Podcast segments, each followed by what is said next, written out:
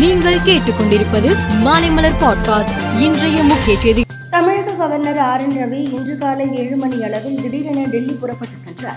டெல்லியில் தமிழ்நாடு இல்லத்தில் தங்கும் கவர்னர் முக்கிய பிரமுகர்கள் சிலரை சந்தித்து பேச உள்ளார். உள்துறை மந்திரி அமித்ஷாவை சந்தித்து பேசவும் வாய்ப்பு உள்ளதாக டெல்லி வட்டார தகவல்கள் தெரிவிக்கின்றன. கிளாம்பாக்கத்தில் இருபது கோடி செலவில் புதிய ரயில் நிலையம் அமைக்கும் பணிகள் நான்கு மாதங்களில் தொடங்க உள்ளது.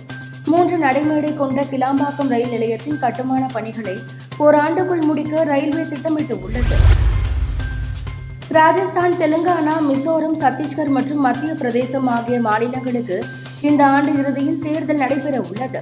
தேர்தல் ஆணையம் தேர்தல் தேதியை அறிவிக்கும் முன்பே பாஜக வேட்பாளர்களின் முதல் பட்டியலை அறிவித்துள்ளது தொன்னூறு உறுப்பினர்களை கொண்ட சத்தீஸ்கர் மாநில சட்டசபை தேர்தலுக்கு இருபத்தோரு வேட்பாளர்கள் கொண்ட பட்டியலையும் இருநூற்று முப்பது உறுப்பினர்களை கொண்ட மத்திய பிரதேச சட்டசபைக்கு முப்பத்து ஒன்பது வேட்பாளர்கள் கொண்ட பட்டியலையும் பாஜக அறிவித்துள்ளது.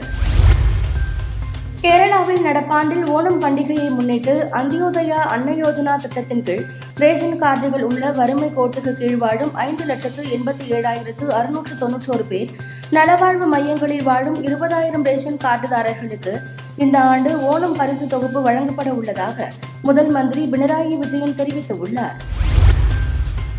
அமெரிக்காவின் நிர்வாகத்திற்கு கீழ் பசிபிக் பெருங்கடலில் அமைந்து உள்ள ஹவாய் தீவின் மேற்கே உள்ள மௌய் நகரில் கடந்த ஒரு வாரத்திற்கு காட்டுத்தீ பிடித்தது. மளமளவென தீப்பற்றி எரிந்த நிலையில் சூறாவளி காற்று வீசியதன் காரணமாக முக்கிய நகரங்களில் காட்டுத்தீ பரவியது. இந்த காட்டுத்தீயில் சிக்கி இதுவரை நூற்று பதினோரு பேர் பலியாகியுள்ளனர் மேலும் ஆயிரத்திற்கும் மேற்பட்டோர் மாயமாகினர். கொலம்பியாவில் நேற்று சக்தி வாய்ந்த நிலநடுக்கம் ஏற்பட்டது. முதலில் ஆறு புள்ளி மூன்று ரிக்டர் அளவில் பதிவானதாகவும் அதன்பின் நிலநடுக்கம் ஐந்து புள்ளி ஏழு ரிக்டர் அளவில் பதிவானது என அமெரிக்க புவியியல் ஆய்வு மையம் தெரிவித்துள்ளது. இந்த நிலநடுக்கத்தால் கட்டிடங்களில் விரிசல் ஏற்பட்டது. மக்கள் வீடுகளை விட்டு வெளியேறி சாலைகளில் தஞ்சமடைந்தனர். இந்திய கிரிக்கெட் அணி அயர்லாந்தில் பயணம் செய்து மூன்று போட்டிகள் கொண்ட டி டுவெண்டி தொடரில் விளையாடுகிறது.